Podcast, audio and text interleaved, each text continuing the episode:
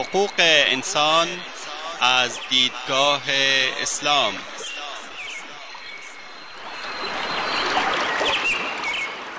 يا أيها الناس إنا خلقناكم من ذكر وأنثى وجعلناكم وجعلناكم شعوبا وقبائل لتعارفوا إن أكرمكم عند الله أتقاكم إن الله عليم خبير. ای انسان ها ما شما را از مرد و زنی به نام آدم و هوا آفریده ایم و شما را قوم قوم و قبیله قبیله نموده ایم تا همدیگر را بشناسید. بیگمان گرامی ترین شما در نزد الله متقی ترین شماست. الله مسلما آگاه و با خبر است. تهیه و تقدیم اسحاق دبیری.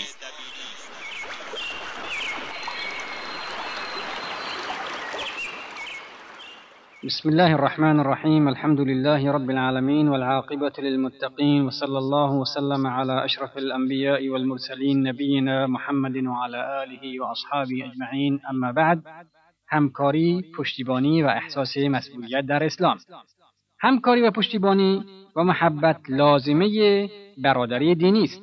زیرا چنانکه کسی نیازمندی برادر دینی خود را برآوردن ننماید و در سختی هایی که برای او پیش آمده دستش را نگیرد و زمانی که ضعیف و ناتوان است مورد محبت و شفقت قرار قرارش ندهد اخوت اسلامی دارای معنای عملی و واقعی نخواهد بود. رسول الله صلی الله علیه و آله و صحبه و سلم جایگاه همکاری و ارتباط میان افراد جامعه اسلامی را به بهترین شیوه تصویر می نماید و میفرماید نقش مؤمن برای دیگر مؤمنین مانند نقش آجرها یک ساختمان است که هر یک از آنها دیگری را محکم نگه می دارد. متفق علیه. آجر هرچند محکم باشد به تنهایی ضعیف است و هزاران آجر آجر پراکنده نیز چیزی نیستند و ساختمانی را پدید نمی آورند زمانی از آجرهای متفرق ساختمانی پدید خواهد آمد که در کنار هم و بر اساس ساختاری مشخص قرار گیرند.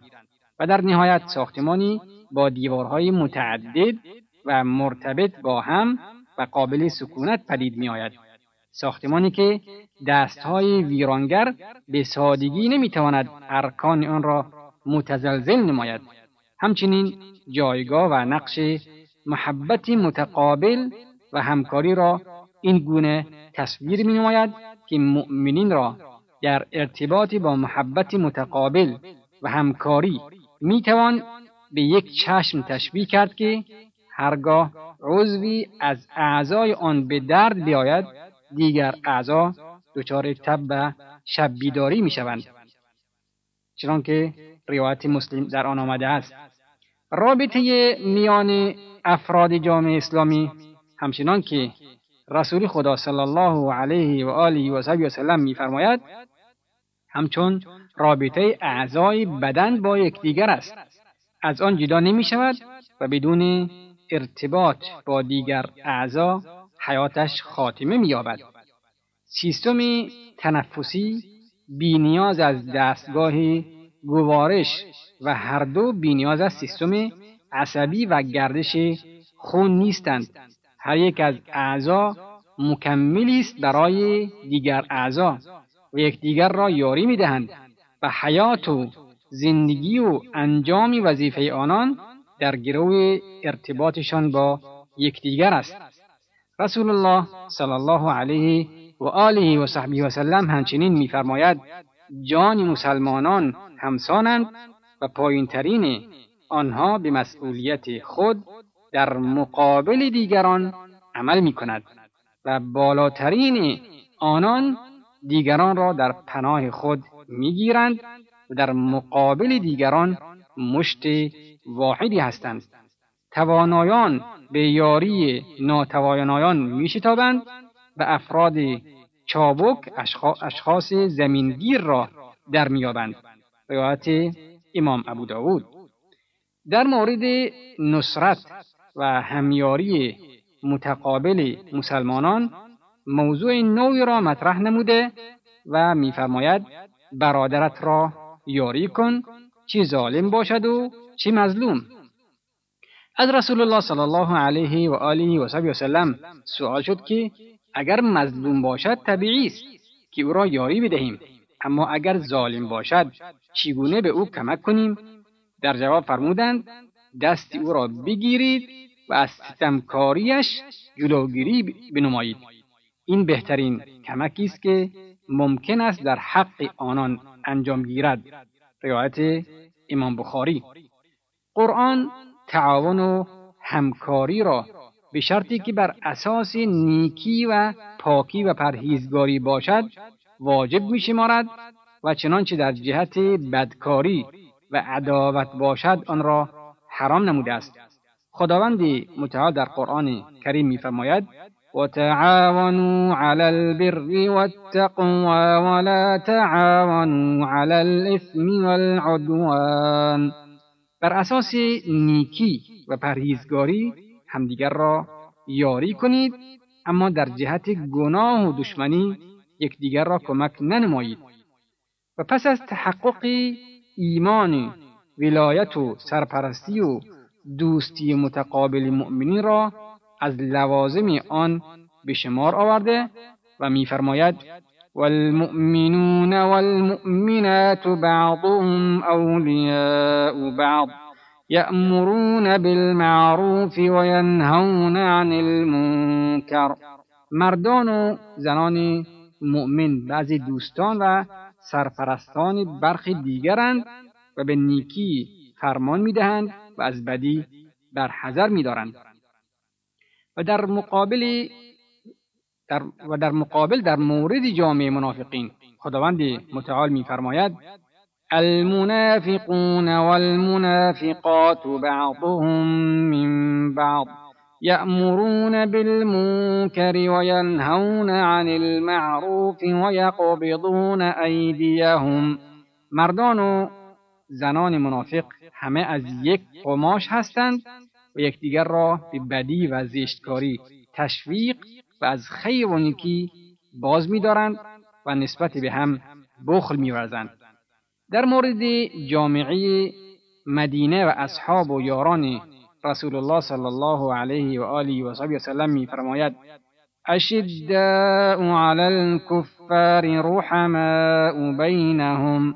در مورد دشمنان قوی و سرسخت و در میان خود مهربانند همچنین همکاری و مهربانی از اولین ویژگی های جامعه اسلامی به شمار می رود. لازمه این تعاون و برادری آن است که توانا دست ناتوان را بگیرد و ثروتمند مستمند را فراموش ننماید و انسانهای آگاه افراد ناآگاه را رهنمایی کنند و بزرگتر با کوچکتر مهربانی کند و کوچکترها احترام بزرگتران را مراعات نمایند و ناآگاهان جایگاه خود و عالمان را بشناسند و در عرصه های سخت زندگی و در زمان جنگ و صلح یار و پشتیبان یکدیگر باشند. خداوند متعال میفرماید ان الله يحب الذين يقاتلون في سبيله صفا كأنهم بنيان مرصوص به راستی خداوند کسانی را که در کنار هم بسان ساختمانی ساخته شده از مصر در راه او به مبارزه می برخیزند دوست می دارد. در قصه های قرآن به مواردی از این همکاری مسمر و سازنده اشاره شده که از جمله موضوع همکاری میان موسی علیه السلام و برادرش هارون که از خداوند خواست به او اجازه دهد در ادای مسئولیت و رسالت خود از او کمک بگیرد. خداوند میفرماید واجعل لي وزيرا من أهلي هارون أخي اشدد به أزري وأشركه في أمري.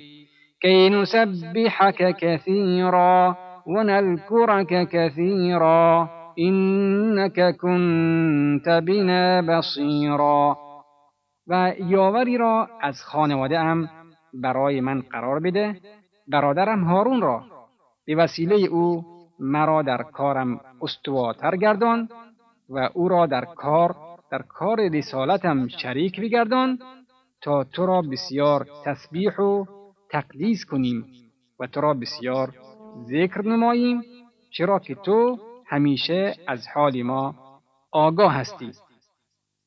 جواب خداوند به حضرت موسی علیه السلام این بود که قال سنشد عضدك بأخيك ونجعل لكما سلطانا. خداوند فرمود به وسیله برادرت تو را یاری خواهیم نمود و به هر دوی شما دلیل و برهان خواهیم داد.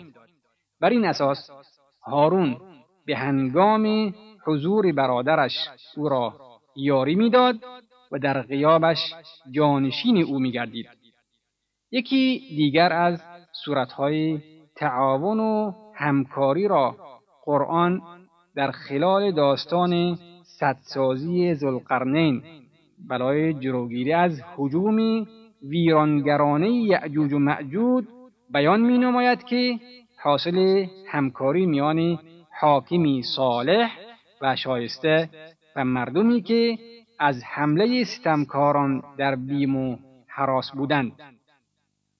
قالوا يا ذا القرنين إن يأجوج ومأجوج مفسدون في الأرض فهل نجعل لك خرجا على أن تجعل بيننا وبينهم سدا؟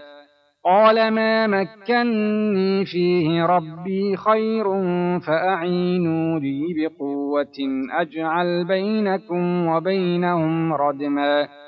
آتوني زبر الحديد حتى إذا ساوى بين الصدفين قال انفخوا حتى إذا جعله نارا قال آتوني أفرغ عليه قطرا فما استطاعوا أن يظهروه وما استطاعوا له نقبا گفتند ای ذوالقرنین یعجوج و معجوج مردمانی مفسد تبهکارند اگر ما هزینه ای را برای تو فراهم کنیم می توانی میان ما و آنان صد محکمی بسازی.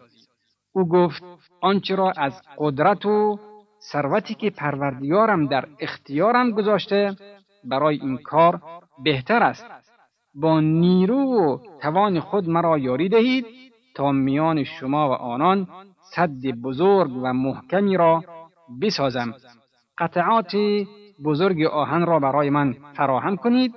سپس دستور داد آنها را بر روی هم قرار دادند تا میان دو کوه را پر کرده و برابر گردیدند. سپس گفت آتش در زیر آن بدمید تا قطعات آهن سرخ و گداخته گردید. بعد گفت من زوب شده بیاورید مثل زوب شده را بیاورید تا آن را برای بر روی قطعات آهن بریزم صد به اندازه بلند و محکم گردید که آنان نمی توانستند از آن بالا بروند و به هیچ وجه توانایی سوراخ کرده آن را هم نداشتند. شنوندگان عزیز وقت برنامه ما تا همینجا به پایان می رسد تا هفته آینده شما را به خداوند بزرگ می سپاریم. والله اعلم. وصلى الله وسلم على نبينا محمد وآله وصحبه وسلم والسلام عليكم ورحمة الله وبركاته.